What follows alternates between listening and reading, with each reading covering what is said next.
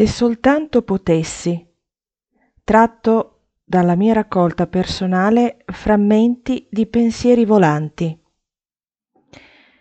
Se soltanto potessi trasformare le mie lacrime in farfalle colorate e libere di volare, se soltanto potessi inchinarmi al tuo cuore per potergli parlare, se soltanto potessi trasformare la tua confusione, le tue paure in silenzi, affinché la parte più vera di te ti spingesse a riconoscermi fra mille milioni di persone, occasioni, situazioni, se soltanto potessi.